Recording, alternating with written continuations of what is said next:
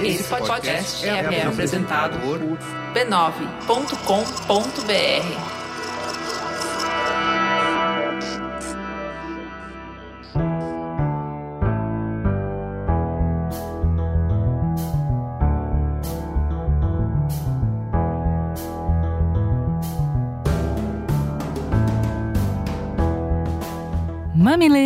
E mamiletes, sejam bem-vindos ao nosso espaço de troca e diálogo de peito aberto. Eu sou a Juva Lauer. Eu sou a Cris Bartes e esse é o Mamilos. Se prepara que hoje o programa tá cheio de novas perspectivas.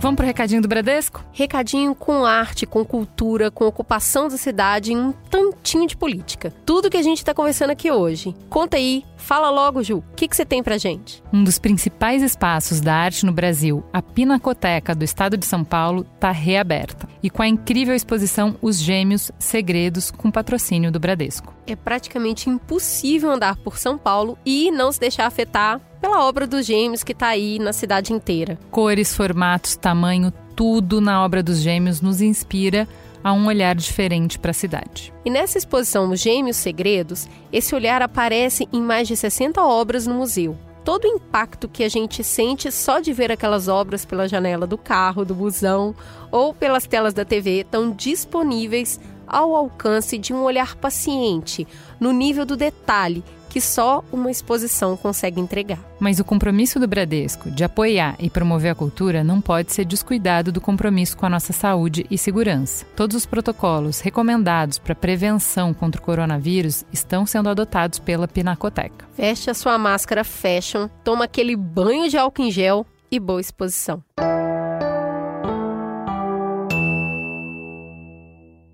No domingo, dia 15 de novembro, os eleitores de 5.568 municípios vão às urnas para escolher seus prefeitos e vereadores. É a maior festa da nossa democracia e ela mobiliza 147 milhões de eleitores e mais de 530 mil candidatos. Olha a complexidade disso. Mais de meio milhão de opções, mais de meio milhão de campanhas de propostas para tentar atender e representar uma população com vivências, necessidades e opiniões muito diferentes. Antes de começar esse papo, a gente precisa então dar uma olhada nesse universo de opções e ver se ele está mesmo rico e abundante.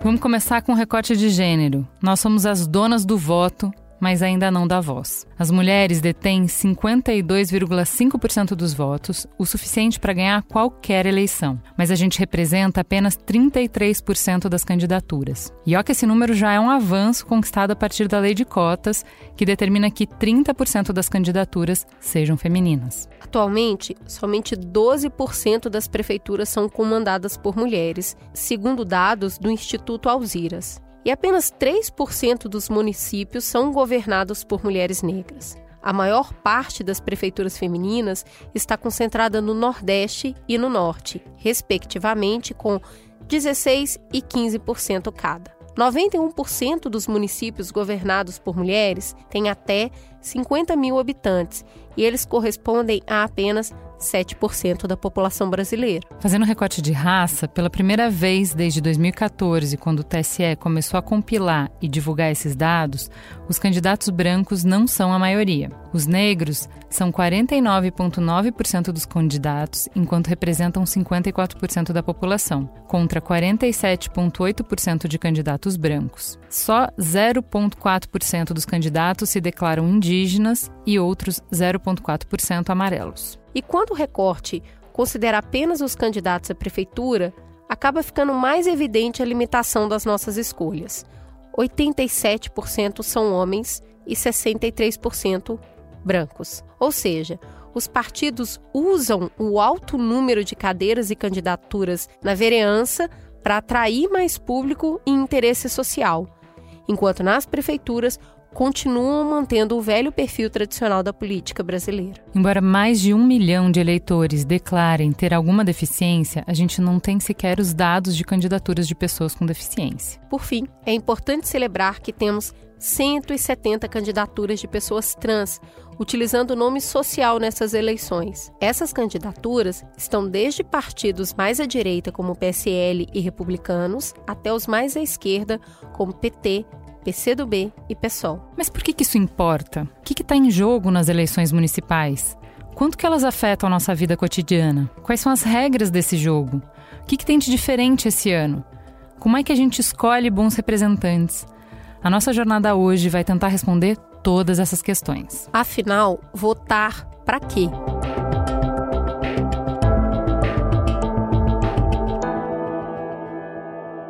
Para nos ajudar a responder tantas perguntas, a gente achou que ia ser legal ter um cientista político na mesa. E a gente trouxe logo um representante do maior colégio eleitoral do país, com quase 9 milhões de eleitores, a cidade de São Paulo. Claro, a nossa primeira opção foi o queridíssimo Prata da Casa, autor de pérolas super inspiradoras, desde o Mamilo 113, Cidadania 2.0, Márcio Black.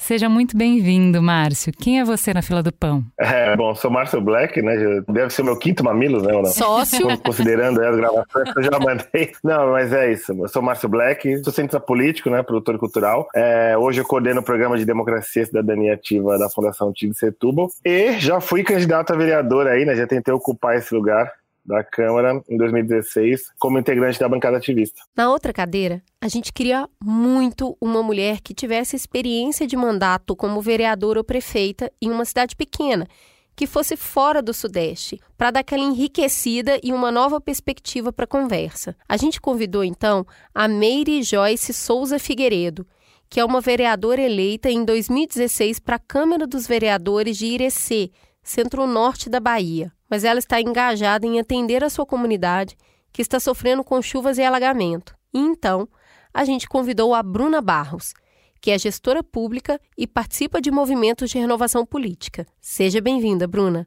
Quem é você na fila do pão? Obrigada pelo convite e, contrário do Black, essa primeira vez.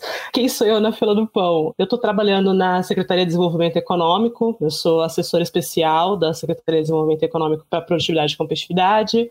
Eu estou liderando o Comitê de Políticas Públicas no Grupo Mulheres do Brasil, secretária de Juventude do Partido Verde, e hoje, assim, a gente está nesse corre de ajudar a eleger o máximo possível de pessoas interessantes na, na, na, na política, não só aqui na capital, mas no Brasil, né?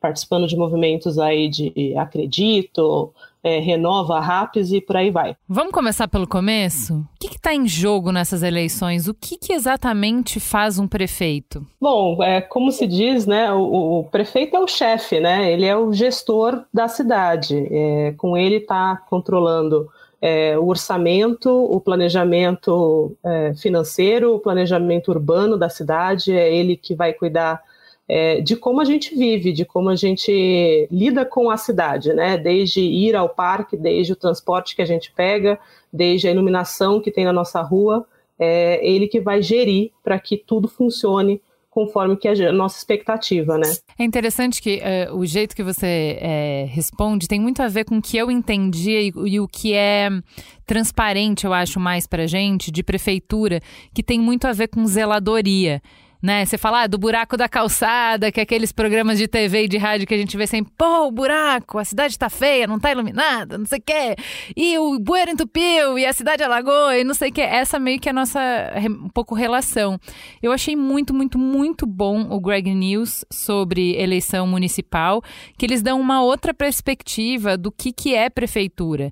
Que prefeitura é, impacta a maior parte dos aspectos da nossa vida. Você vai nascer muito provavelmente fazendo a maior parte do acompanhamento de Gestação é feito em posto de saúde, posto de saúde é gerido pela prefeitura.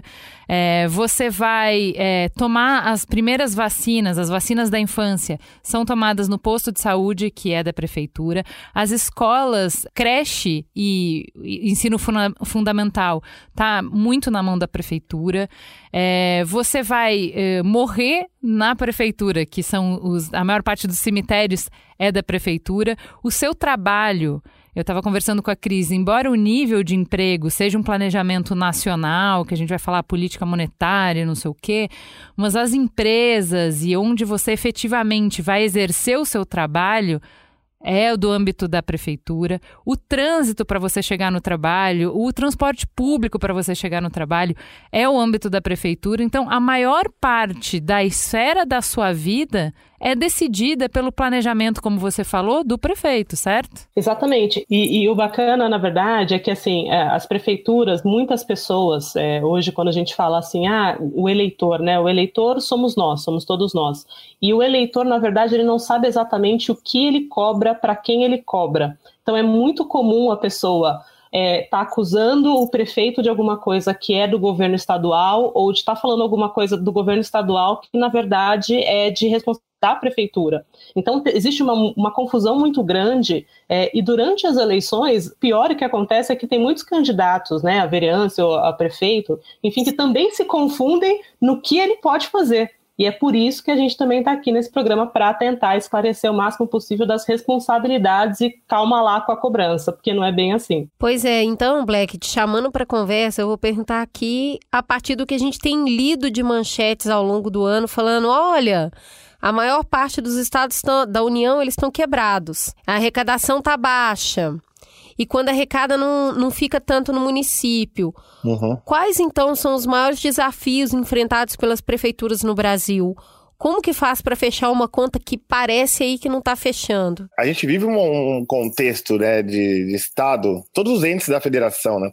De que todo mundo cresceu com, essa, com esse mantra né, que se repetia de que crescimento econômico, desenvolvimento gerava mais recursos, mais renda, e isso ia ser tributado, isso voltaria de alguma forma para os cofres públicos, e isso seria reinvestido, quer dizer, todos os projetos de redução da desigualdade, principalmente quando partiam do Estado, tinham isso como pressuposto, né? Então, vamos desenvolver o Brasil, isso gera mais recursos, esses recursos vão ser repartidos pelo esquema tributário, todo mundo vai ficar bem, né? Vai ter mais escola, mais hospital, e mundo da maravilha. Só que o que a gente percebe é um estado cada vez mais inchado, a arrecadação caindo, né? E uma capacidade de investimento cada vez menor. Quer dizer, se pegar a capacidade de investimento, quando eu falo investimento, é construção de novas escolas, é cada vez mais baixo. A arrecadação hoje que, que se faz nas cidades, ela é capaz só de custear, na verdade, os equipamentos que já existem. Eu acho que o grande desafio tanto de vereadores quanto de prefeitos que vão agora entrar na próxima, na próxima magistratura é quais são as parcerias possíveis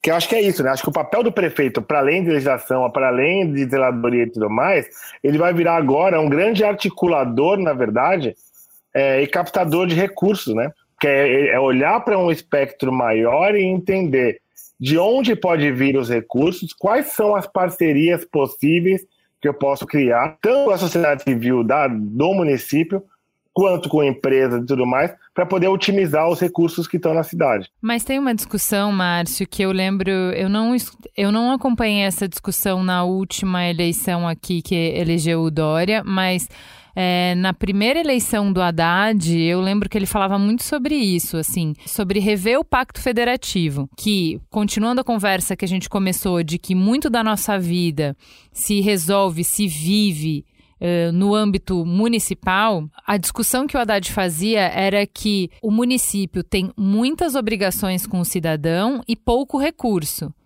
Então, que a gente tem no Brasil uma centralização muito grande.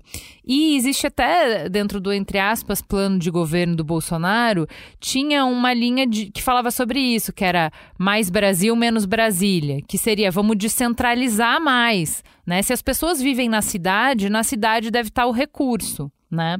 E aí eu pergunto para vocês o que, que vocês acham dessa discussão, porque ao mesmo tempo que eu entendo quando eu vejo uma cidade ingovernável como São Paulo, que isso pode ser a solução, quando eu vejo que no Brasil tem 5.500 municípios, eu vou entender que o quê? Se eu colocar o dinheiro na ponta, eu preciso colocar todo o corpo técnico nessas pontas. Eu preciso equipar 5.500 municípios para conseguir fazer projetos, para conseguir uh, ter transparência de, de contas e uma série de coisas que me parece que complexifica muito mais. Como é que vocês veem isso? Tem só um dado interessante. Na verdade, no estado de São Paulo, no Tribunal de Contas, eles fizeram um levantamento agora no último trimestre é, falando que 95% dos municípios eles estão em situação de, de risco fiscal. Isso é um, é, assim, é um dado preocupante, claro que é, é advindo também da, da, da, pandemia, né, desse período de quarentena, dessa recessão de atividade econômica, mas quando a gente pensa que isso se vem de um tempo e tem municípios que são recorrentemente, eles estão nessa questão de ter menos arrecadação, ter mais obrigações, é, ter cessão, inclusive, de transferências de recursos. Né? É, hoje em dia você tem nos estados e até no governo federal essa, essa questão do programa de metas, né? que é se você cumprir isso, eu te libero aqui. Então você também tem municípios que não conseguem cumprir essas metas e acabam não conseguindo, inclusive, cumprir é, com, com o salário do servidor, entendeu? Ali público, de, de professor, de servidor que está tá trabalhando.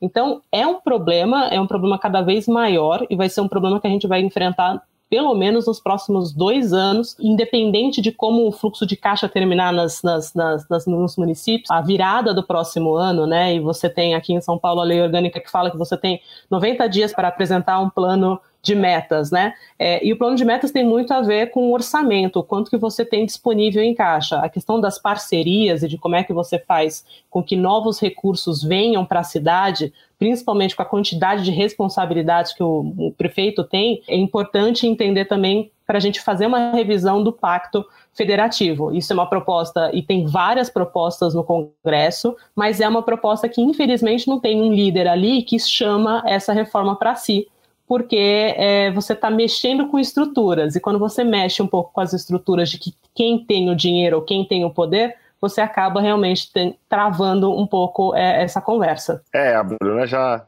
é, trouxe esses elementos que eu acho que é interessante. Tem a reforma do Pacto Federativo, que é, que é fundamental, que vem de cima para baixo, né? Tem a reforma tributária também, que, que complementa isso aqui, né? Eu vou fazer o caminho inverso, na verdade. Existe também, da perspectiva do, da, tanto do prefeito, né, do executivo quanto do legislativo, que é como a gente pode olhar para nossa cidade, para os recursos que São Paulo tem, e aqui eu estou falando São Paulo, não só São Paulo, né? Porque eu acho que a gente nunca olha, por exemplo, para São Paulo como essa região metropolitana que é hipercomplexa, né?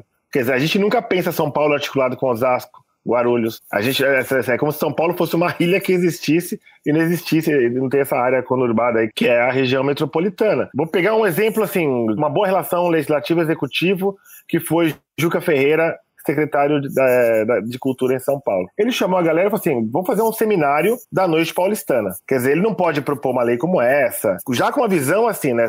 Grandes cidades do mundo afora têm as suas prefeituras da noite. Que elas entenderam, Berlim, Barcelona, Nova York, elas entenderam que a noite requer uma outra estrutura é, administrativa da cidade. Quando você olha daí, você explora o quê? Todo o potencial econômico que a noite de São Paulo tem, em geração de renda, geração de emprego, segurança. Quer dizer, então existem essas soluções, que são soluções que dependem de uma discussão política longa e, e precisa ser, e realmente precisam demorar, porque é isso, né? Você vai mexer na Constituição, você vai, você vai fazer uma reforma tributária que vai impactar na vida das pessoas daqui para frente. Então, não é uma discussão leviana que você vai fazer em dois anos. Saca? Tem que ser qualificada, trazer especialistas e tudo, e tudo mais. Mas também existem soluções que são possíveis de baixo para cima, é, que não necessariamente precisam passar pela relação dentro, saca, entre os entes da federação. A gente está falando aqui, no, o município de São Paulo tem autonomia para fazer a gestão da sua noite, por exemplo. E aí a gente está falando de qualificar espaço público, banheiro químico, quer dizer, todo mundo ganha, né? Transporte público funcionando a noite inteira. Eu, eu achei tão visionário do Juca isso naquela época e fiquei tão impressionado de como nenhum prefeito teve coragem de tocar a ideia para frente considerando assim, o, é isso, gente. Olha o potencial de geração de recursos. Aqui está falando assim de dinheiro não é nossa social, é dinheiro. O quanto de dinheiro iria para, os cofres públicos a partir do momento que você passasse a investir mais ou qualificar, na verdade, é uma, é uma política, que é qualificar a noite de São Paulo. Tá muito interessante porque a Bruna trouxe uma perspectiva de a gente tem que conversar de novo sobre a distribuição da renda. E o, o Márcio trouxe: olha, a gente também precisa criar novas formas de arrecadação. E aí trouxe até um exemplo. Bruna, você que está com essa visão do país inteiro, olhando para outras cidades, é, conta para a gente, tem um pouco de troca do que já deu certo em um lugar para levar para o outro? Porque a gente está falando aqui de 5.569 municípios. É muita, é muita cidade. Então, iniciativas como essa que aconteceram em São Paulo, que também poderiam acontecer em outras cidades do interior, com feiras literárias, com outros tipos de geração de recursos através de turismo, evento, uma série de coisas, você consegue ver articulação entre as cidades, principalmente com foco nas cidades de interior, que muitas delas têm arrecadação deficitária a gente consegue fazer reaproveitamento ou essas conversas ainda nem existem? Existem, existem, ainda bem que existem, porque senão tinham muitos municípios que já tinham falido já. Tem uma, uh, alguma série de perfis e arranjos é, jurídicos possíveis, na verdade, que os municípios eles conseguem se adequar e se, se ajudar entre si. É, uma forma delas são os consórcios. Então, muitos, muitos municípios eles estão em consórcios para poder fazer aquelas compras públicas para facilitar no, na, na, quantidade. Então, você consegue ajudar com que municípios que não, não tenham para comprar para uma grande quantidade, você compra uma série de. Tem muitos para saúde, né? E na área de educação também, com livros tal. E é uma, é, é uma facilidade, na verdade, para os gestores públicos quando eles pensam nessas questões específicas de compras públicas e como é que eu faço para baratear o custo aqui para mim.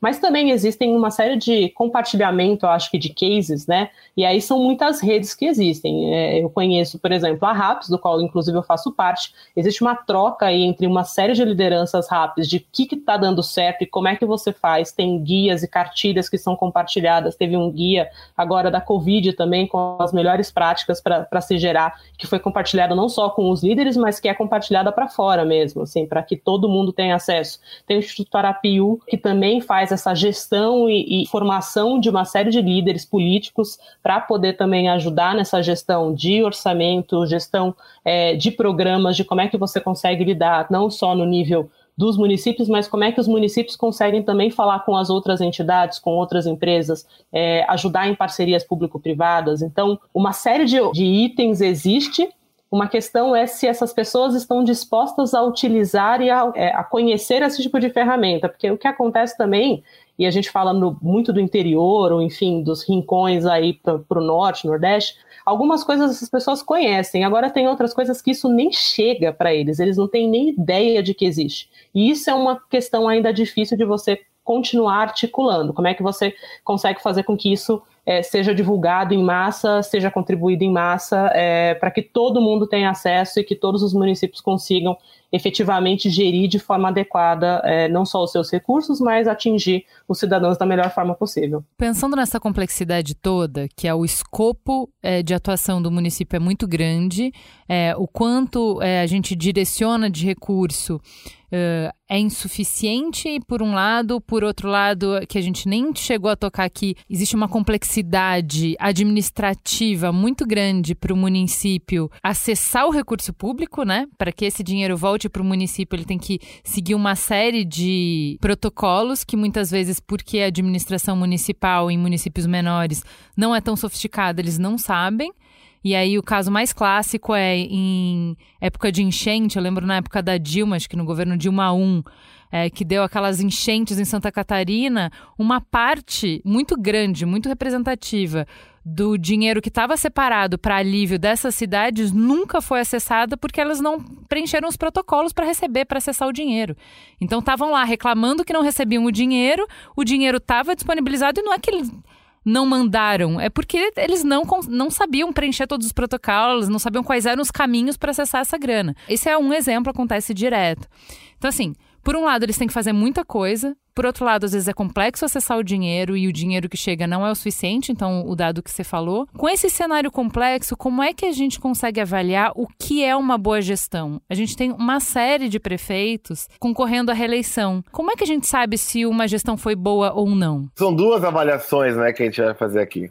Porque eu acho que tem isso, né? Vai ter aquele cara que ele vai ser bem avaliado pela população, porque simplesmente três meses antes das eleições ele foi lá e fez o mínimo de zeladoria e tudo mais. Então é isso, tapar buraco, é isso mesmo que a gente tinha que estar tá avaliando, entendeu? É, não, é exatamente isso que tá falando, né? Tipo, você começa a ver obra no meio, assim, você tá, você tá ali numa crise sanitária, numa pandemia, e de repente você vê todas as calçadas quebradas. Você fala, meu, já não tem espaço público qualificado. As pessoas já não conseguem mais circular direito. Você vai quebrar calçada no meio da pandemia?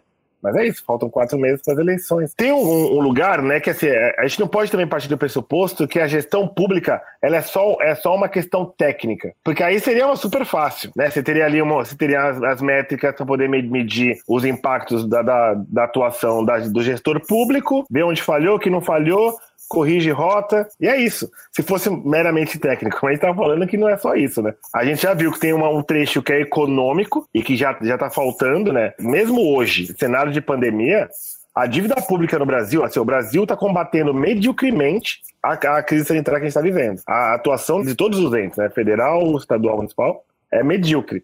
Mesmo assim, a dívida pública subiu lá em cima. Imagina em que condições esses próximos mandatos vão assumir. Aqui, nesse momento, um bom gestor é o cara que vai dialogar, assim, independente do espectro ideológico e político no qual ele está, ele entende que ele vai ter que dialogar com os seus com as cidades que estão em volta. É isso que, é isso que a trouxe. Vai ter que ter consórcio, vai ter que dialogar com as prefeituras do entorno, vai ter que dialogar com o governo estadual do seu estado, independente da matriz ideológica do cara. O nosso sistema ele, é, é feito para funcionar assim, né? O federal tem que dialogar com o estadual e o estadual tem que dialogar com o municipal. Tem que ter um fluxo de comunicação aí.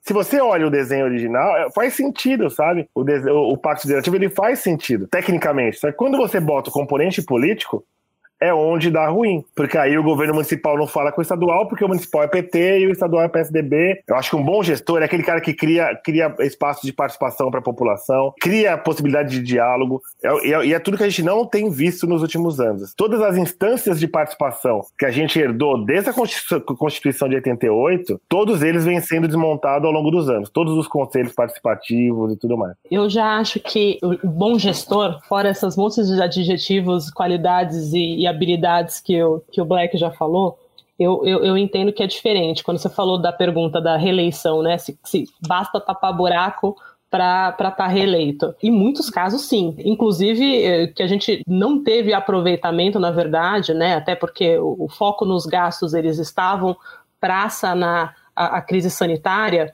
né? Então, muitos gastos foram destinados para a saúde, né? Para resolver como é que as, as crianças da escola pública iam acessar as coisas em casa, enfim. Mas eu entendo que é um pouco diferente, porque assim, se você fala que o grande problema de você morar na cidade é a zeladoria, e se a zeladoria ela foi resolvida durante seis meses, quatro meses antes da eleição, e eu estou satisfeita com os serviços que estão sendo apresentados durante esse período, é com esse período de, de, de, lapso de tempo que a pessoa vai lembrar. Se você perguntar um mês depois da eleição em quem que a pessoa votou, é muito provável que a pessoa não se recorde, entendeu? Então, é, por que, que você acha que o, o tempo também, espaço de, de tempo que a pessoa vai, principalmente para quem está tentando se, se reeleger, se a pessoa fez alguma coisa nos últimos quatro, cinco, seis meses, algo de bom que te marcou, que é para o eleitor, é, é para isso que vai ficar e, e, geralmente não, não vai ser avaliação de gestor durante os, os quatro anos, entendeu? O pessoal fala muito de, é, comparando, é, nos Estados Unidos se compara muito os 100 primeiros dias do gestor para saber quais foram as grandes questões que ele fez. Né? E quando você pensa que no Brasil os 100 primeiros dias está baseado em você trabalhar com um orçamento que foi votado no último ano pelo, pela pessoa que eventualmente nem era o, o caso, né, não estava gerindo, é, fazendo um plano de metas para o próximo ano, na verdade, que ele também não vai entrar em vigor naquele ano. Você está cumprindo ainda metas do seu antigo gestor. São questões delicadas. É muito difícil você, você fazer uma avaliação quando você fala políticas públicas versus o que, que vai dar continuidade naquilo que já é para atendimento básico versus é, a questão campanha, que é como é que aquele momento vai chegar e como é que ele vai ser avaliado. É, tem uma série de formas de você avaliar um bom gestor, mas aí a gente está falando aqui num, num, alto nível, né? Quantas pessoas que vão buscar quais são os, os principais indicadores ou que vão ler plano de governo, entendeu? É, é plano de governo, imagina, quem é que entra no Divulga Cand lá, baixa os PDFs dos 10, 20 candidatos, começa a ler plano a plano para entender de que forma que essa pessoa vai se relacionar. Eu acho que e fazer então, inclusive uma avaliação sobre o, o, o, o gestor que está lá se reelegendo, né? Para saber se, olha, isso daqui que está no plano, é, você não fez na eleição passada, entendeu? Isso daí já era uma promessa antiga, por que, que você não está fazendo? Então, eu, eu acho que tem situações e situações, mas via de regra, o eleitor ele também ele consegue se comunicar ou consegue se associar com as coisas que são feitas aqui no curto prazo de tempo. Inclusive, o eleitor, ele também mora né, na, na, na cidade, ele precisa saber se as coisas estão sendo feitas ali onde ele está morando. E o que acontece muito é, principalmente aí para a questão de vereância, são os valores que são empregados né, é, é, via de emenda para algumas regiões. Então, para melhoria de parques, para, enfim, para uma série de outras questões, e aí você vai vendo também como é que funciona essa dinâmica, não só no campo do executivo, mas também no legislativo. Já que você trouxe vereador para a mesa, Black, vamos falar um pouquinho disso? O que, que faz um vereador? Qual é o trabalho? Qual é o trampo? No desenho municipal, todo mundo acha que o, o vereador, por ser o legislador, né, ele que formula leis e tudo mais quando essa atribuição era muito maior. O, o, executivo tem muito mais papel, na verdade, o prefeito tem muito mais essa atribuição do que os vereadores. Isso não quer dizer que o vereador não faz nada. É, o vereador pode fazer muita coisa. Eu acho que para além de colocar nome na rua, é, nome na rua e direcionar a emenda, emenda parlamentar para suas bases eleitorais, tal, não sei o quê. Eu acho que o papel, o principal papel do vereador é fiscalizar o executivo, né? Tem esse papel de fiscalização. E ele pode também pautar, né? Tentar pautar o executivo. Quando eu trouxe o exemplo aqui do, do, do seminário da Noite Paulistana, tiveram vereadores que foram que colaram junto com a Secretaria de Cultura e falaram assim, não, é verdade, vamos lá, gente. Vamos criar aí, eles vão chamar especialistas, vão chamar todos os envolvidos. O vereador ele tem esse papel, quer dizer, ele pode articular os campos de interesse de uma determinada pauta para tentar formular a política pública e tudo mais e entregar isso para o executivo. Mas sabe uma coisa, uma coisa legal que, que a pauta fala? que você está trazendo de legislar, de como é que os vereadores podem pautar, mesmo que eles não façam a lei, o que eu achei legal é, é, do texto que está na pauta que falava assim: pô, mas eh, a gente tem que parar com essa coisa de que eu vou considerar o, o, trabalho do vereador por quantidade de lei, projeto de lei que ele colocou. Porque não é só assim que ele legisla. Então, quando vem uma proposta do executivo, analisar essa proposta, ir lá para a base, ver como é que essa, essa proposta bate na base e vetar artigos, discutir artigos, modificar artigos, isso também é legislar. Quando a gente fala que o vereador tem que articular, ele tem que trazer a voz do que está na base para dentro da planilha do Excel. E aí, o que, que a gente precisa do vereador? Ele não fez a lei. Mas ele tem que dizer se isso na prática funciona, se isso vai atender o Campo Limpo, se isso vai atender a Zona Norte, se isso vai atender as pessoas que ele escuta e que ele representa, que podem ser as pessoas da noite, que podem ser os professores, que podem ser os PCD, mas ele não fez a lei. Mas como a lei precisa passar por ele para ser aprovada, ele legisla quando ele representa as pessoas da cidade na hora de deixar a lei passar ou não. É, o principal instrumento que ele tem é a audiência pública. O que que assim, o que a parte econômica tem para trazer para uma determinada lei, né? O que, que a população tem para alocar de valor dentro de uma determinada lei. E é isso, e quais são os interesses políticos também em torno daquela lei. O vereador tem um papel aí de é justamente isso que você falou, Ju, de articular todos esses campos, né? Porque no final das contas vai bater nele lá para votar, entendeu? Porque o, o, executivo também não tem essa capacidade, não, vou, vou baixar uma lei.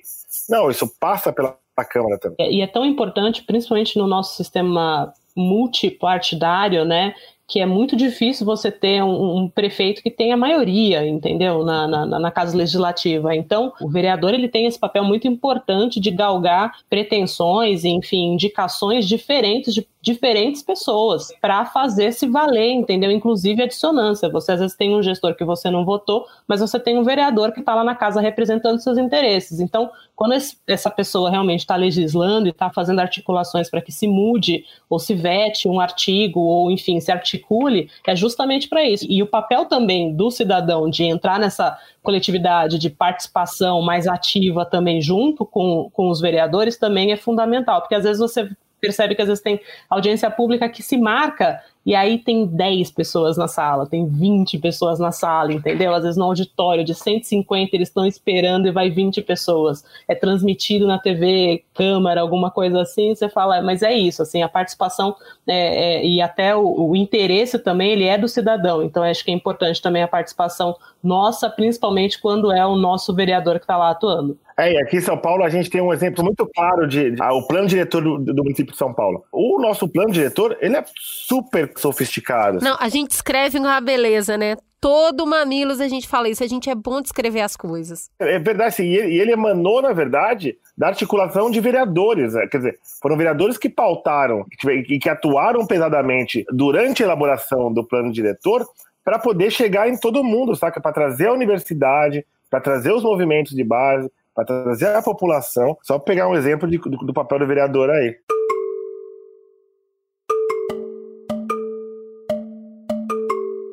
E para a gente trazer mais robustez ainda para exemplo, a gente vai ouvir aqui um áudio do primeiro vereador indígena da cidade de Feliz Natal, que fica a 500 quilômetros de Cuiabá.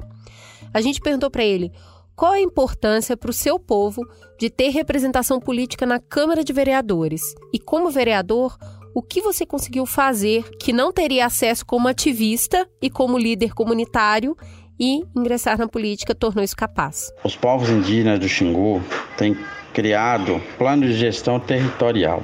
E nesse plano de gestão territorial está colocado a autonomia e autodeterminação dos povos indígenas. Quando falamos em autonomia, quando falamos em autodeterminação, a gente fala de assumir cargos em diferentes esferas do governo, federal, estadual, municipal. Eu, como vereador, a gente não fez muitas coisas por questões de dificuldades, né? Mas a gente fez. Nesses quatro anos que a gente teve na Câmara, a gente está finalizando o mandato, a gente conseguiu aprovar duas leis direcionadas aos povos indígenas. Primeiro foi valorização da cultura indígena. O que é valorização da cultura indígena? Eu moro aqui em Feliz Natal, mas já morei em outras cidades também, como Canarana. O município tem realizado, vem realizando, é Dia do Índio, mas com aquele enfeite, é, com aqueles artefatos americanos, né? Isso não é realidade brasileira. Os índios americanos são os índios americanos, né? É, os índios brasileiros têm sua especificidade, têm seu modo de viver diferente, então são os índios brasileiros. A gente teve apoio de maioria, né? Na verdade, maioria mesmo. Os nove vereadores que representam a população aqui deram apoio para mim, então conseguimos aprovar essa primeira lei. Chama Valorização da Cultura Indígena. Mas no projeto vai estar escrito Semana Indígena, na qual vai dar oportunidade para as populações indígenas mostrarem aqui no município de Feliz Natal sua alimentação típica, apresentação cultural, esporte tradicional e entre outras, né? E exposição de artesanato. Então, a lei ela garante isso, que as populações indígenas tenham acesso ao município para trazer o conhecimento das comunidades para o mundo ocidental. Tá? É a primeira lei que foi aprovado e sancionado, já está em vigor.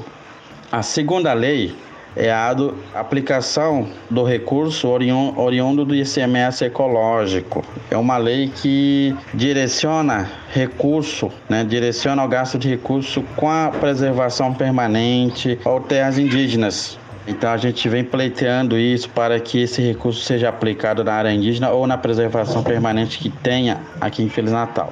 Então é uma lei de grande relevância para as comunidades, para os caciques e e para as associações que queiram fazer uma parceria, que queiram fazer projetos junto à prefeitura, né? Então a gente abriu esse caminho para que as comunidades tenham acesso a esse recurso, né? Fora isso, a gente teve várias lutas, né, de conscientizar que os indígenas também contribuem no desenvolvimento do município. Os indígenas também podem ajudar o município a crescer. O indígena, ele vem, compra comida, paga hotel, paga restaurante, paga frete, paga combustível. Então a gente está pagando imposto de qualquer forma. A gente trabalha muito em cima disso, de conscientizar o comércio, né, conscientizar a população que o indígena também é, é gente como as pessoas da cidade. E o, a gente não erradicou a discriminação, mas a gente pelo menos minimizou isso, né? A gente também perguntou para Elane Mineiro, cabeça de chapa da candidatura coletiva Quilombo Periférico, qual é o poder que um vereador tem que pode desenvolver e proteger uma comunidade. Porque importa lutar para viabilizar e eleger uma candidatura coletiva. Salve, salve! Aqui é Elaine Mineiro, candidata a vereadora na cidade de São Paulo, junto com o Quilombo Periférico. A principal função de um vereador é propor leis para a cidade, criá-las. E talvez uma das funções mais importantes do vereador seja fiscalizar para que essas leis sejam colocadas em prática, para que elas de fato atendam a quem necessita, ao morador da periferia, como eu, que está lá precisando dos serviços públicos.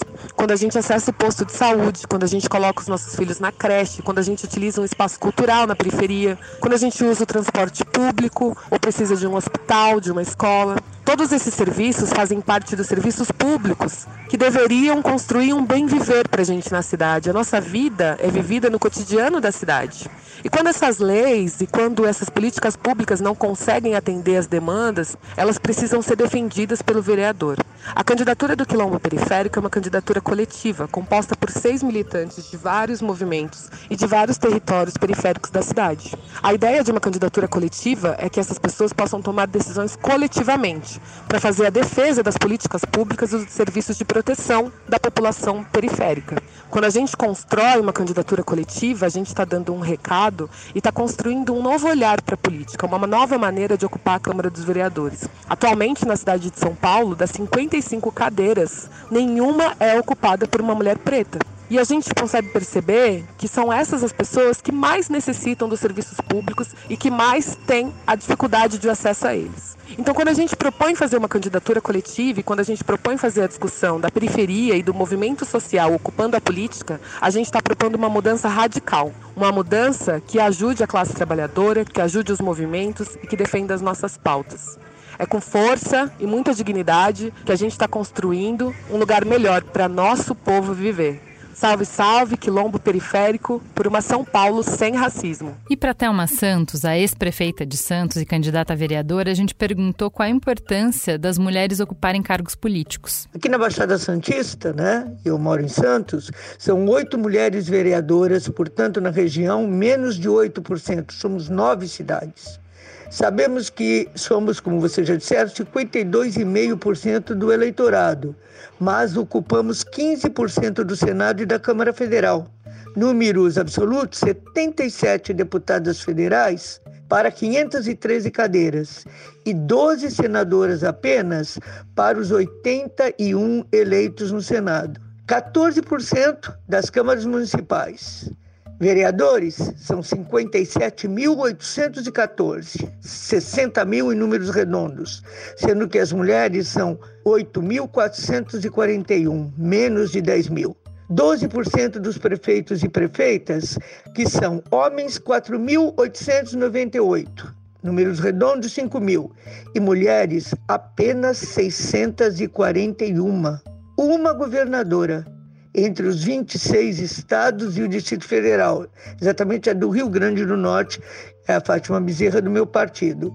E ministras são 9%, enquanto a média mundial de ministras no mundo é de 20,7%. E, finalmente, 55 das prefeituras têm 40% de secretárias mulheres. Isso significa que nós temos que fazer uma verdadeira revolução e aproveitar essa oportunidade. Por quê?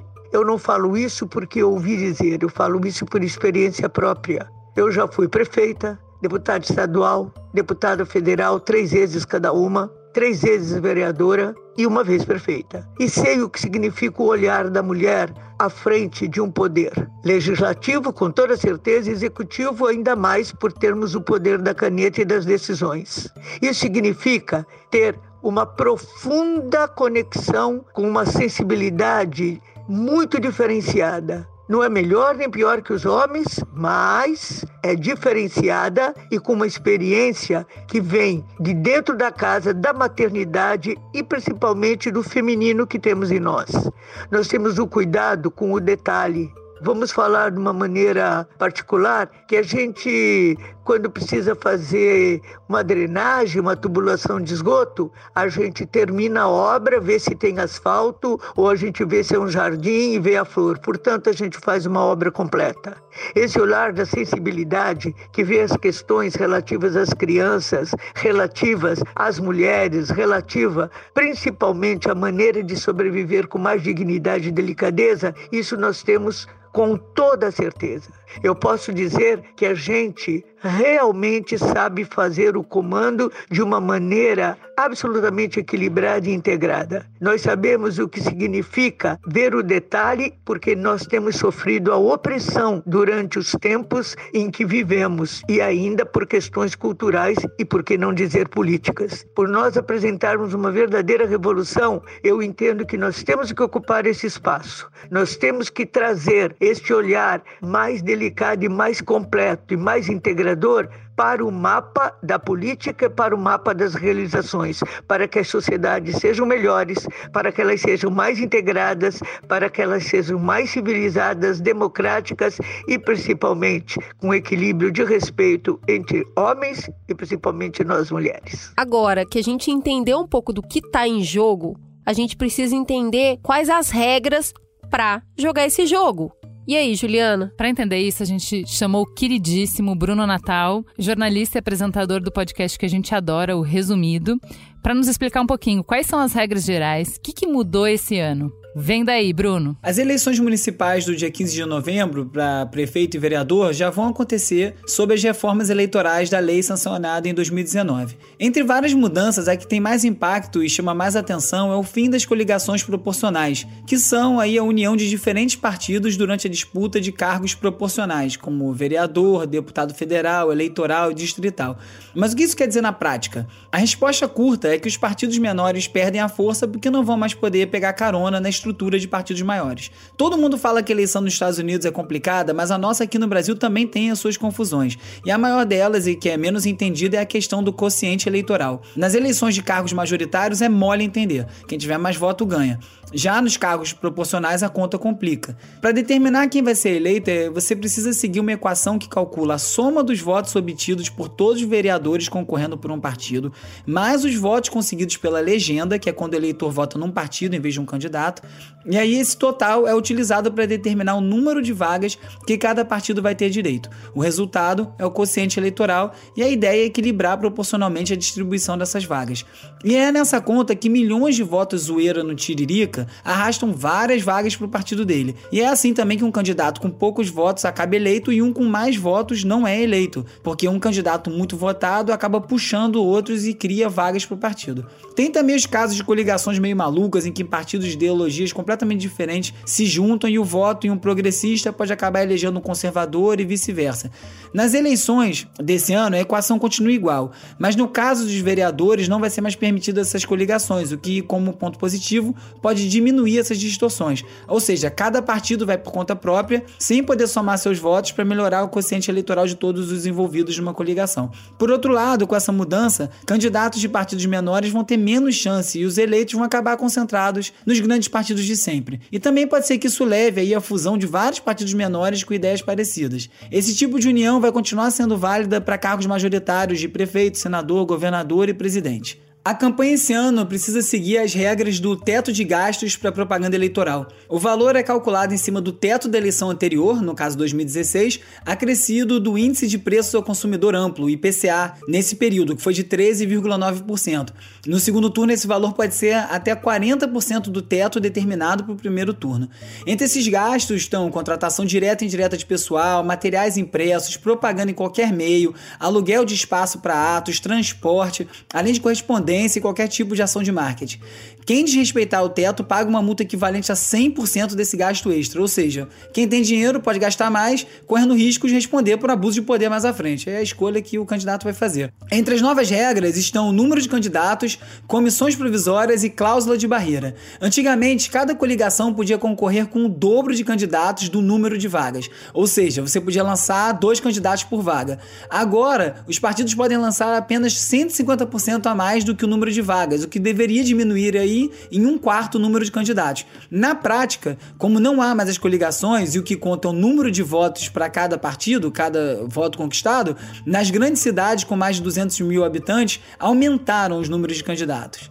As comissões provisórias também deixam de existir e todos os partidos têm que ter um diretório municipal constituído para promover as convenções partidárias para selecionar os pré-candidatos. Além disso, a cláusula de barreira mudou as regras da divisão do fundo partidário e do cálculo de tempo para propaganda eleitoral. Agora esse cálculo vai ser feito a partir do desempenho do partido, que tem que obter pelo menos 1,5% do total de votos válidos em ao menos nove estados, com pelo menos 1% em cada estado, para poder ter acesso ao fundo. Isso dificulta as coisas aí para os partidos nanicos, que muitas vezes são criados só para abocanhar recurso público, mas por outro lado atrapalha também o trabalho de partidos pequenos que estão fazendo um trabalho sério. Então, para entender qual é o impacto dessas mudanças na regra do jogo, a gente trouxe a Esther Solano, doutora em Ciências Sociais pela Universidade de Madrid e professora de Relações Internacionais da Universidade Federal de São Paulo. É verdade que a gente tem mudanças legislativas muito importantes. Você, fim dos showmícios, né? Eu acho que algumas das mudanças legislativas eh, chaves são, por exemplo, a introdução de cotas né, nas candidaturas femininas. Agora a gente, nessa nova eleição municipal de 2020, uma outra mudança eleitoral fundamental, que é a introdução de cotas para pessoas negras. Isso é absolutamente prioritário num país estruturalmente racista como o Brasil. Então, nós temos sim marcos legais que são importantíssimos, porque a legislação eleitoral ela é base de um processo eleitoral limpo, né, acessível e democrático. Mas o mais importante de tudo para mim não são as mudanças eleitorais no âmbito legal, são mudanças eleitorais no âmbito educativo primeiro. E eu acho que isso aí falta muito investimento ainda, uma educação político-eleitoral importante, essa politização cotidiana das escolas, dos âmbitos de formação e uma fiscalização muito maior do que acontece no período eleitoral, porque a gente tem inúmeros relatos de práticas, por exemplo, de compra-venda de voto em regiões periféricas do interior, em populações menores, né, com ausência total de fiscalização, infelizmente acontece. Ou, por exemplo, a gente sabe também de inúmeros casos de candidaturas laranjas femininas de alguns partidos que simplesmente procuram buscar a cota, né, em termos formais, mas que depois não procuram que aquilo aconteça em termos reais, né. Então eu sempre digo que muito bem-vindas mudanças eleitorais, como por exemplo isso agora de cotas para negros, mas sempre tem que haver vindas de duas questões. Eu acho que uma potência muito maior na educação político-eleitoral eleitoral dos jovens e adultos e o partido político sempre tem que ser também o motor desse tipo de mudança eleitoral, porque o partido político sempre tem que ser a engrenagem que mova a democracia tanto interna dele como externa. Então eu acho que eh, em paralelo a essa educação eh, em política, cidadania eleitoral dos jovens e adultos, a gente tem que ter também um esforço interno de democratização dos partidos políticos e de, digamos de saneamento, né, de oxigenação das próprias processos internos dos partidos que muitas vezes carecem também. Então, já que a gente viu por que votar, entendeu as regras do jogo, e aí, para votar precisa do quê? Estratégia, do grego estratégia. Como é que a gente vai finalmente escolher alguém? E aí temos que começar falando da parte complexa do tempo e agora com a pandemia. E aí, como é que faz campanha no meio da pandemia? O que, que vocês têm visto no Brasil inteiro que as pessoas têm recorrido para conversar com os eleitores? A gente dá um passo atrás aqui, né? Os pré-candidatos, aí Brasil todo, assim, pré-candidatos de regiões mais centrais e com, e com perfil mais classe média, essa galera tá fazendo campanha da maneira mais suave e fácil do mundo, né? Porque, quer dizer, o cara pode fazer as suas lives, pode fazer as suas campanhas de captação, super tranquilos. Qual é o problema? Quando a gente chega nas periferias, é Brasil inteiro, né, comunidades quilombola, comunidades indígenas, geralmente os candidatos são lideranças comunitárias. E essas lideranças comunitárias estão com o seu tempo e sua energia comprometidos em resolver eu, eu diminuir, na verdade, o, o impacto da, do coronavírus nas suas comunidades. Eles não estão fazendo campanha. Até porque tem um senso ético tão aguçado, quer dizer, a preocupação com a, com a uma comunidade é muito maior do que o desejo de ser eleito. Então ele nem capitaliza politicamente a atuação que ele está fazendo ali para reduzir esses, esses efeitos. Nossa, Márcio, só te interrompendo um minuto para corroborar com isso, que nós é, convidamos três mulheres que estão concorrendo à reeleição em seus cargos em três cidades do interior do Brasil e as três negaram porque elas estão ajudando a comunidade em momento em momento de alta vulnerabilidade, uma por alagamento, as outras duas com outras duas questões super sérias, elas falaram: "Eu eu queria ir, eu preciso ir, mas eu não vou conseguir porque o bicho está pegando aqui". Exato. Se a gente já entende que já existe uma simetria de destinação de recursos dentro dos partidos para candidaturas com esses perfis, que são negros, negras, periféricos, LGBTQI+, já tem assim, menos recursos já vão para essas candidaturas, além de receberem menos recursos, eles estão comprometidos com uma parada que é muito mais, muito mais urgente, que é a de pegar a senhorinha e levar no posto de saúde,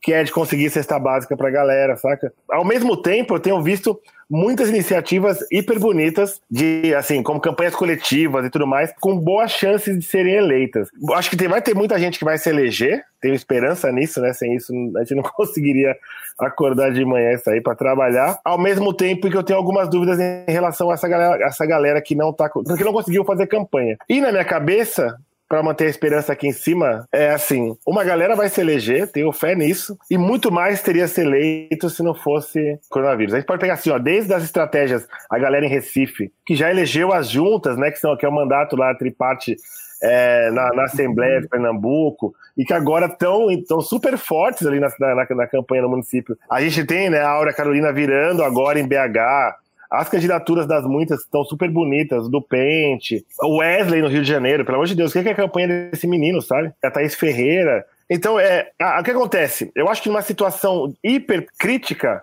essa galera que sempre teve que correr para sobreviver, tá fazendo assim, tá dando nó e pingo, pingo d'água, né? Como diria minha mãe, assim. Eles estão sendo super criativos nas campanhas, estão lançando mão de estratégias que normalmente as pessoas não lançam. E é isso, né? Transformando a escassez no, no, que eles sabem fazer melhor, que é potência. Exatamente. Acho que a galera do corre continua no corre, na verdade. É, esse pessoal, ele, ele, ele consegue se reinventar de uma forma muito rápida é, e, e muito importante e oportuna, na verdade. Então, como o Black citou, a, a campanha da, da Thaís Ferreira, a campanha da, da Carla Falcão lá no Recife, da Thaís no Rio de Janeiro, é, eu acho que tem campanhas que são muito bonitas e que são muito potentes é, e que você vê que tem estratégias e que coisas que nascem sem estratégia alguma é, e que dão certo, na verdade. Então, é, tem, eu acho que talvez, por conta da pandemia, tem uma estratégia que está sendo recorrente até depois de 2018, porque deu muito certo, que é como é que eu vou ajudar e facilitar é, a minha forma, a minha fala via WhatsApp porque a gente sabe que com o WhatsApp a gente consegue chegar, inclusive para aquelas pessoas que não estão no Instagram, que não estão assim, que não estão no Facebook ou que não estão no Twitter, porque você não vai conseguir chegar em todo o público se você só ficar nesse mainstream de redes sociais. É, apesar de que quase todo mundo está no Facebook, né? Alguns usam mais, usam menos, mas está praticamente todo mundo lá. Agora no WhatsApp todo mundo está e é muito difícil você falar que você não tem uma campanha, uma estratégia de campanha via WhatsApp. Então, é, tem, tem, tem muitas lideranças que eu, que eu tenho visto, até inclusive em lugares bastante distantes, que o pessoal está se utilizando bastante dessa ferramenta para poder ajudar e fazer a campanha, porque é, se você não tem verba para imprimir um santinho ou para você tipo jogar alguma coisa na rede, é, se você não tem é, poder de você ficar fazendo deslocamentos grandes ou fazer aglomerações, porque você vai estar tá aí é, é, ajudando seus adversários falando que a pessoa está fazendo aglomeração, porque acontece, inclusive, né? E a gente viu aqui, a gente viu em São Paulo, viu no Rio de Janeiro que o pessoal já está já questionando candidatos que prezam, por um lado, pela, pela, pela questão sanitária, mas por um lado estão fazendo aglomeração, causando também, talvez, um maior é, é, propagação de, de, de vírus aí. Então, acho que tem estratégias que são online, que são potentes e principalmente pelo WhatsApp. Agora, tem outras estratégias, é, e aí para municípios que já estão já com a sua crise mais controlada, né, e que não tem mais grandes casos, isso bastante no norte e no nordeste do país, em alguns lugares, é, você vê que as pessoas elas já estão já mais tranquilas e fazendo a campanha como, como fariam normalmente. E o engraçado, na verdade, é que, se eu não me engano, tem 117 municípios que só tem um candidato a prefeito aqui é. no Brasil que, é surreal. Então essa pessoa não precisa nem fazer campanha, porque basicamente ela já ganhou. Ai, Bruna, mas olha, depois do que a gente falou, o trampo que é, a minha pergunta é quem quer se candidatar para isso? Porque você está se candidatando para uma vaga que não tem recurso, muita coisa para fazer e teoricamente muita gente cobrando. Então eu acho que é até uma pergunta interessante que a gente tem que se fazer, que é por que alguém se interessa por esse cargo? Por que alguém quer fazer isso? Afinal, o que a pessoa deseja promover, porque não é fácil o que precisa ser feito. Se quiser fazer com seriedade, com compromisso, o papel do prefeito é muito difícil, muito mesmo. E o do vereador precisa ser muito presente. Senão não vai rolar. o trabalho. Então, quem está se propondo a isso, tá pegando esse cargo para quê? Esse trabalho difícil desse jeito. É, é, eu acho que é, é, muito difícil, é um cargo muito importante, mas as pessoas elas assumem cargo assim desde tipo, ah, já tá na família, entendeu? Que acontece mesmo, às vezes o vô, o pai, todo mundo já foi, então é meio que uma coisa assim que é, é instinto. E tem vezes que acho que a pessoa ela tem, é, fala assim, olha, ou eu faço ou, ou não, não, não, consigo ver isso daqui progredindo, não consigo ver isso melhorando. A gente está falando de um país que só tem 49 cidades que tem mais de 500 mil habitantes e o restante é nada, assim, para quem está numa realidade São Paulo e você nasceu aqui, é um choque quando você pensa que 80% das cidades têm menos de 50 mil habitantes. E menos de 50 mil habitantes, a gente está falando de bastante gente, né? E se cada uma dessas cinco, mais de 5.500 cidades não tiverem esse gestor que vai ajudar ali na questão de, de, de saúde, na questão de educação, muitos municípios que são enormes, inclusive, né, em termos de território, é, mas em termos de, de, de, de, PIB ou de recursos são tão pequenos, se não tiver essa pessoa para tentar fazer gerir alguma coisa, você aí acaba perdendo parte do território. Quando o Estado não atua, alguém está atuando. E isso é uma outra questão que acho que é bastante importante destacar papel do prefeito, o papel do vereador, o papel do, do subsecretário, o papel do subprefeito, o papel de todo mundo que está dentro dessa máquina que a gente fala que chama governo, né? Que chama município ela é importante, mas para todos os servidores é importante você estar tá ocupando e fazendo política pública. Se você não tiver, alguém vai estar tá fazendo, seja a sociedade civil, seja coisas mais, mais ruins ali para o outro lado. Bruna trouxe esse lance que eu acho que é importante marcar essa posição, né? Que é, vou pegar um exemplo que eu achei super bonito, que é o prefeito de São Tomé das Letras, né? São Tomé das Letras foi o único município no Brasil com zero casos, zero óbitos de Covid. Aí você fala, por quê? Porque o prefeito, é isso, é uma cidade super pequena, mais, eles acabaram de vir uma super crise feia no começo do ano. Porque é isso. Assim, o prefeito ouviu a população, criou uma estratégia junto com os moradores e tudo mais, pegou as, vou pegar aqui usar o termo forças de segurança, mas quer dizer, deve ser os guardiões municipais que ele tinha ali, e ele bloqueou a estrada, é isso, ninguém sai, ninguém vai entrar, fez o lockdown dele ali, sabe? E conseguiu garantir a segurança. Ele tá comprometido com a cidade dele e com os moradores. Por outro lado, a gente fala sobre isso desde, acho desde quando eu era estudante de ciências sociais, eu ouço a crise da representação, né? A democracia representativa está em crise porque os, a classe política descolou da base do, do eleitorado e tudo mais. Aí tem aquele cara que é o cara que vai entrar para usar a prefeitura de maneira fisiológica, saca? Tomar lá da cá. Ele é o prefeito, ele pode cancelar multa. Por mais que ele, saca, não tenha recursos para implementar políticas públicas, esse também não é o interesse dele. O interesse dele é estar numa, num, num, papel de poder a partir do qual ele possa negociar politicamente outras, outros benefícios para a galera. Eu acho que o nosso segredo agora é como que a gente substitui. A gente quer mais prefeitos como de São Tomé das Letras, saca? Mas olha que estrada complicada que a gente tem para chegar nisso. Porque aí, quando o meu objetivo é ter mais prefeitos como o de São Tomé das Letras, às vezes eu vou responder aquela pergunta que a gente fez para vocês de como é que eu vejo que é um bom prefeito, e eu vou pegar lá, vamos ver o que estava no plano de governo. Plano de governo estava isso aqui. Vamos ver o que ele conseguiu efetivamente fazer. Pô, não conseguiu fazer nada, então ele é um péssimo governo. Foi um péssimo prefeito. E aí? Promessa eleitoral é compromisso? Eu posso fazer esse, esse depara de uma forma tão direta? As pessoas têm interesses diferentes, né? Cada pessoa tem um interesse mais aguçado em alguma coisa. Geralmente está atrelado entre segurança pública, é, saúde, educação, mobilidade. É, são os quatro itens ali que eles oscilam de lugar, mas basicamente são os quatro primeiros lugares que as pessoas estão buscando. Quando você fala na promessa, né, tipo, vou construir, vou implementar, vou abrir mais vagas, vou fazer isso, eu acho que cabe também, é, principalmente durante esse período de eleições, uma cobertura mais ampla do que, que foi feito.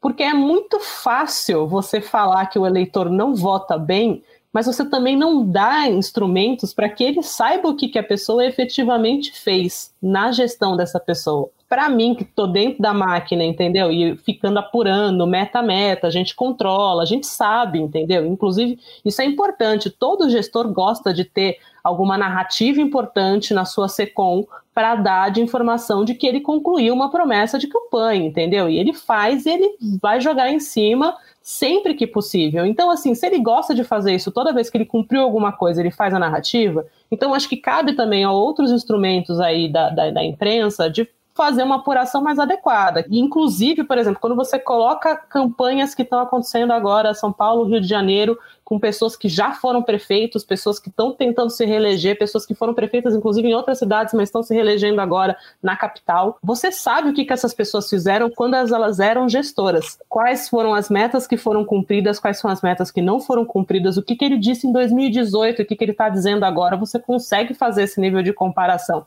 Que é difícil, é difícil, mas assim, para o eleitor médio, se ele não tiver esse tipo de base para se sustentar e amarrar um pouquinho a narrativa dele, ele vai se basear numa polarização ou no dado que vier de uma pessoa que ele gosta muito via WhatsApp. E essa vai ser a toda, a toda informação que ele vai receber, entendeu? E ele não vai atrás de, um, de uma verificadora, de uma checadora de notícias, entendeu? Ele vai pegar o que está sendo comentado pelas pessoas que eles são mais próximas, entendeu? Uma, mas uma coisa que eu acho que é importante a gente colocar, é, que é uma ponderação, é do quanto o que você está escolhendo quando você vota alguém, em alguém é o comprometimento e não necessariamente o atingimento da meta. Porque o atingimento da meta depende de uma série de outras coisas. Exato. Né? Então depende da grana ter, de eu conseguir articular. Então, não é monarquia absolutista. Então o prefeito não tem todo o poder na mão dele. O vereador que você votou porque ia trazer uma creche para o seu bairro, se ele não trouxe, não é porque. Isso não quer dizer que o mandato dele foi inútil. Ele precisa prestar conta. E o prestar conta pode ser assim: ó. Quais foram os assuntos que foram votados esse ano que falavam diretamente com a nossa comunidade, com esse território, com esse público, com essa comunidade?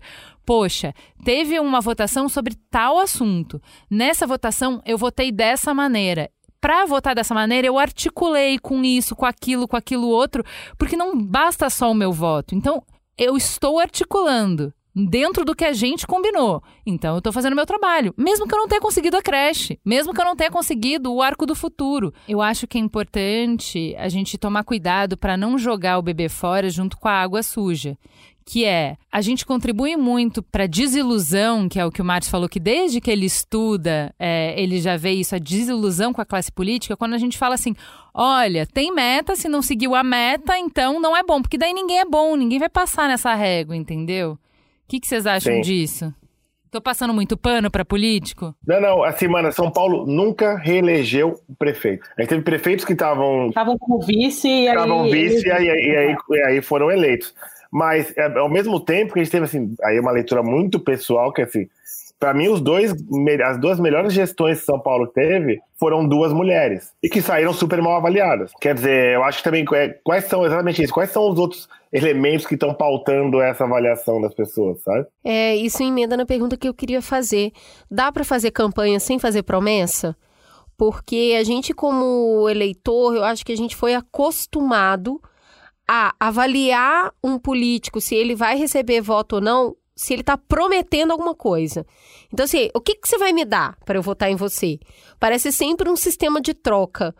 É necessariamente assim que se faz campanha? Só dá para fazer campanha se você prometer que vai fazer alguma coisa para as pessoas? O que, que, teria de alternativa nessa conversa? No final das contas, eu acho que é um sistema de troca. É, e vou ampliar, vou sair do Brasil e vou para todos os demais outros lugares do mundo em que tem, que dá para você eleger alguém. Então, a gente não está falando da China, a gente está falando do resto do mundo. Quando a gente pensa no que, que é, quais são as intenções, quais são as, as, as perspectivas de um, de um povo, de uma sociedade, eles querem alguma coisa. E elas vão ver no melhor candidato aquilo que ele entende-se que ele vai conseguir entregar. Então, por mais que seja um, sistema de troca ali do que, que é bom para mim, é, se para mim a pegada é ambiental, então eu vou fazer uma avaliação de quem é que está é, com essa pegada ambiental, né? Se, se, não vai ser uma pessoa que está negando é, mudança climática, entendeu? Então, é um sistema de troca, inclusive nas boas intenções, e que não precisa ser necessariamente países muito avançados que, na verdade, quase não têm problemas, né? Mas é assim, mesmo que seja uma continuidade da gestão, que seja uma continuidade de como a sociedade está caminhando. E isso é um sistema de troca razoável, é, no meu entendimento, quando você entende o que, que é a política pública, para que, que ela serve, para que, que aquele gestor está lá, é, e o que, que ele pode praticar, porque a gente sempre tem que evoluir. A sociedade, na verdade, ela não para, ela sempre está em evolução. Desde quando a gente está falando de desenvolvimento econômico, é, muitas pessoas agora a gente vai ter uma crise aqui de desemprego, e isso está falando globalmente, entendeu? Então, quando as pessoas estão falando assim, tá bom, é, em 2021, quais vão ser as, as práticas e campanhas e promessas que a gente está com 14% de desemprego no Brasil, crescendo, é, e o que, que a gente, o que, que você vai fazer na cidade para garantir que tem emprego, entendeu? Eu acho que é, é, um, é um fator normal de qualquer pessoa de, de, de ter essa troca quando ela está considerando um voto de uma pessoa que vai ficar quatro anos num cargo recebendo salário para isso. Bruna, mas aí é que nem marido, né? Pode até ser bom, mas não vai cumprir todos os requisitos, né? Vamos lá. Então, eu, é, é, isso que você falou. Olha, se a prioridade para mim é preservação ambiental, provavelmente vai ter um candidato que isso aí vai estar tá na sua lista de prioridade, mas talvez não esteja um outro ponto que também é caro para mim.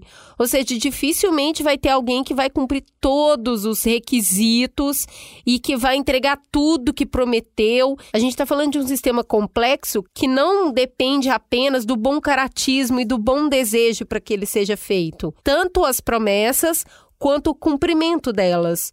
Não é isso? Não basta vontade política. Boa. Sabe uma coisa que, que, que, me pega muito, que eu gosto muito de ver, assim, e eu vou ficar sempre citando eles porque eu sou hiper fã do trabalho da Áurea, da Bela, e da Cida e do do Pente e do Roberto Andrés em BH, é porque isso que você trouxe um pouco antes aqui, Cris, essa, essa falta de confiança no, no político, saca, na classe política, eles fizeram isso, a galera voltar a acreditar aí, votar e tudo mais, porque é isso, os caras sentavam numa praça e ouviam a galera, assim, o que, que vocês querem para a cultura, sabe? O que, que vocês querem para habitação? E o compromisso, assim, não é nem uma promessa, eu prometo que eu vou fazer isso. Meu compromisso é, a gente vai tentar chegar aí, entendeu? E como eu vou tentar fazer isso? Porque eu acho que essa é, é uma outra parte do que a gente precisa ter para a estratégia de, de votar, que é assim, como é que essa pessoa diz que ela vai conseguir, uh, que ela vai perseguir os objetivos que eu até concordo com ela?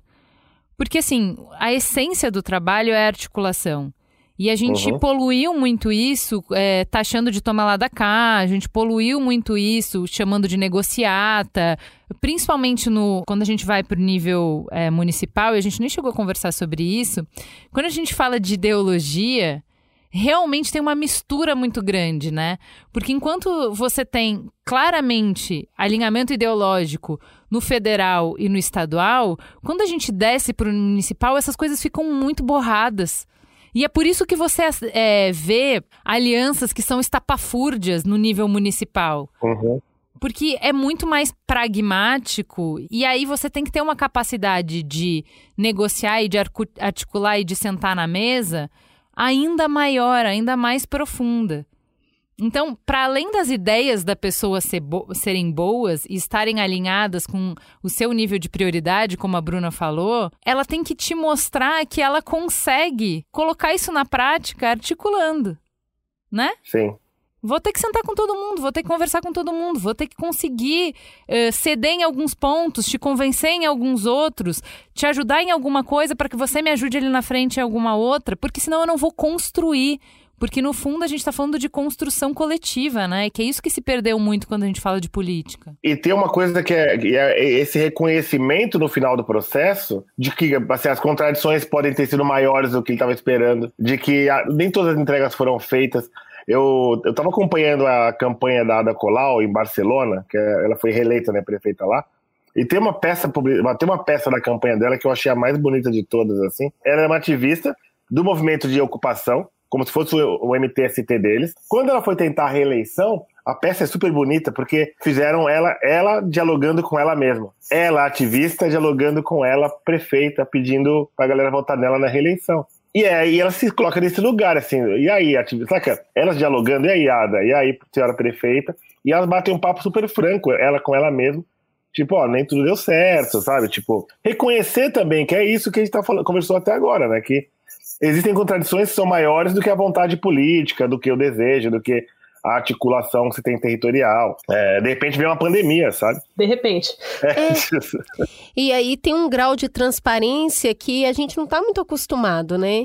Que é isso, quando a pessoa bate na porta e fala assim: você vai fazer isso? Da transparência de falar: olha, isso não é atribuição de vereador, eu não posso nem te prometer porque isso eu não posso fazer. Então, isso não gera voto, né? E aí a gente precisa entender que tipo de conversa política que a gente quer agora. Que é essa conversa que propõe essa transparência que muitas vezes tem dureza nessa transparência, né? Tem negativas, que é eu não vou conseguir fazer. Isso aí não vai ser não vai, vai ser feito agora. E aí eu acho que como eleitor, a gente tem que se perguntar quem a gente quer colocar no cargo público para que conversa, para onde a gente quer ir, entendendo que a política, quando ela começa a amadurecer, a gente vai ver numa mesma foto, num retrato de pessoas políticas, diversas ideologias no mesmo lugar.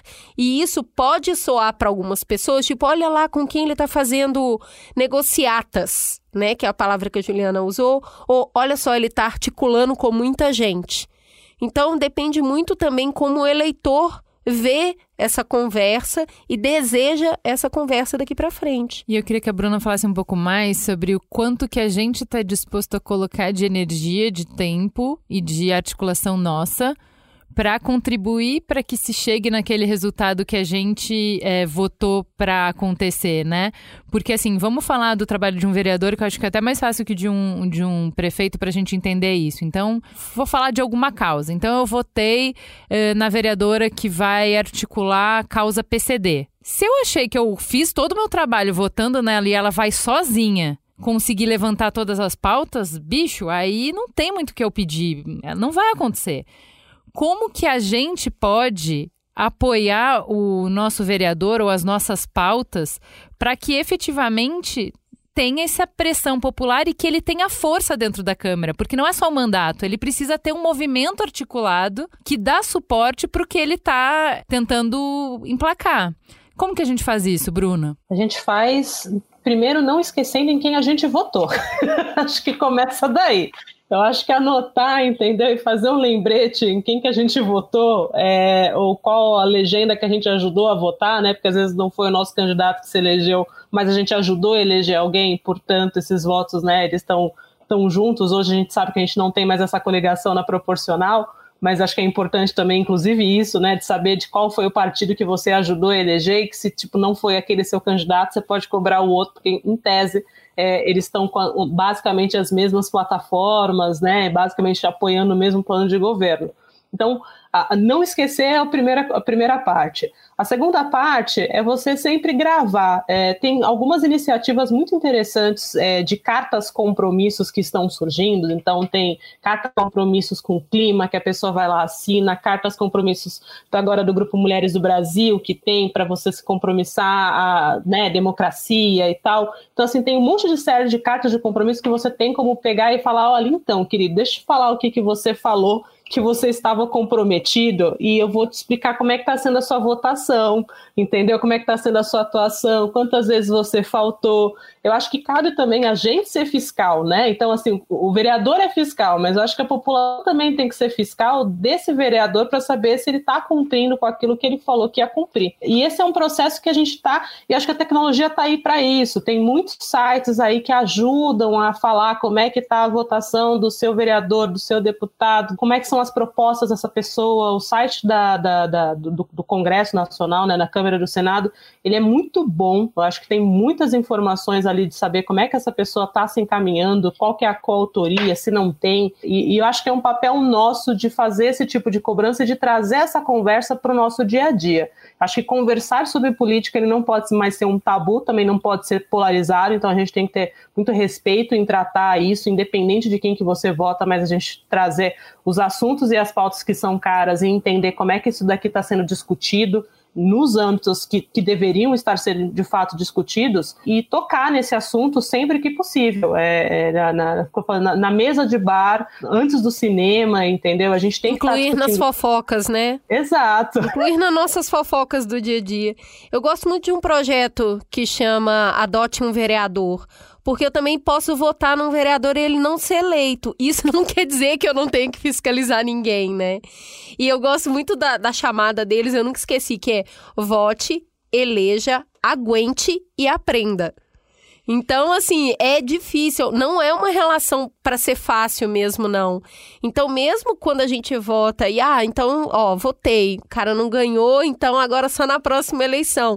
Pode adotar alguém ali que não, tem. Mas ganho. o voto não foi desperdiçado, né? Olha ali, eu votei no vereador do PSOL. Ok, se elegeram dois, não foram os que eu votei, mas se elegeram dois, é nesses dois aí que eu vou. Exato. E tem agora umas plataformas, né? Tem a plataforma do meu vereador, que é você faz um acompanhamento, inclusive você consegue lá e, tipo, eventualmente em, em questões que são muito difíceis para o próprio vereador, ele faz essa, essa quase que um plebiscito, entendeu? Na, na, nessa plataforma e fala: olha, eu estou com dificuldade aqui em entender como é que eu voto, quais são as, as questões que eu preciso levar para consideração. Então, também é uma forma digitalmente interessante da gente estar tá mais envolvida na plataforma, no mandato desse vereador também. Gente, ó, já conseguimos dar muita informação para a galera votar melhor, para ir mais preparada para a urna.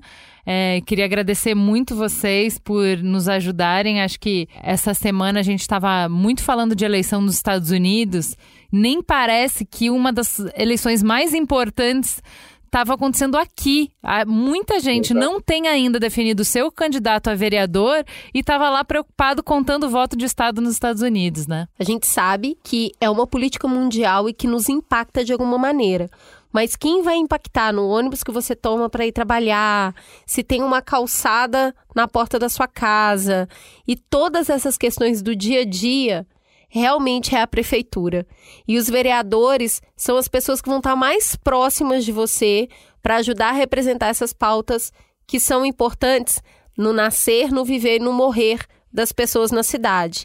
Tomar essa cidade significa participar dessa política, poder, com o final da pandemia, ter uma pracinha para onde ir, porque eu acredito que essa vai ser uma pauta muito forte assim que terminar a pandemia, esse desejo de ir para locais públicos a céu aberto, onde a gente possa se encontrar.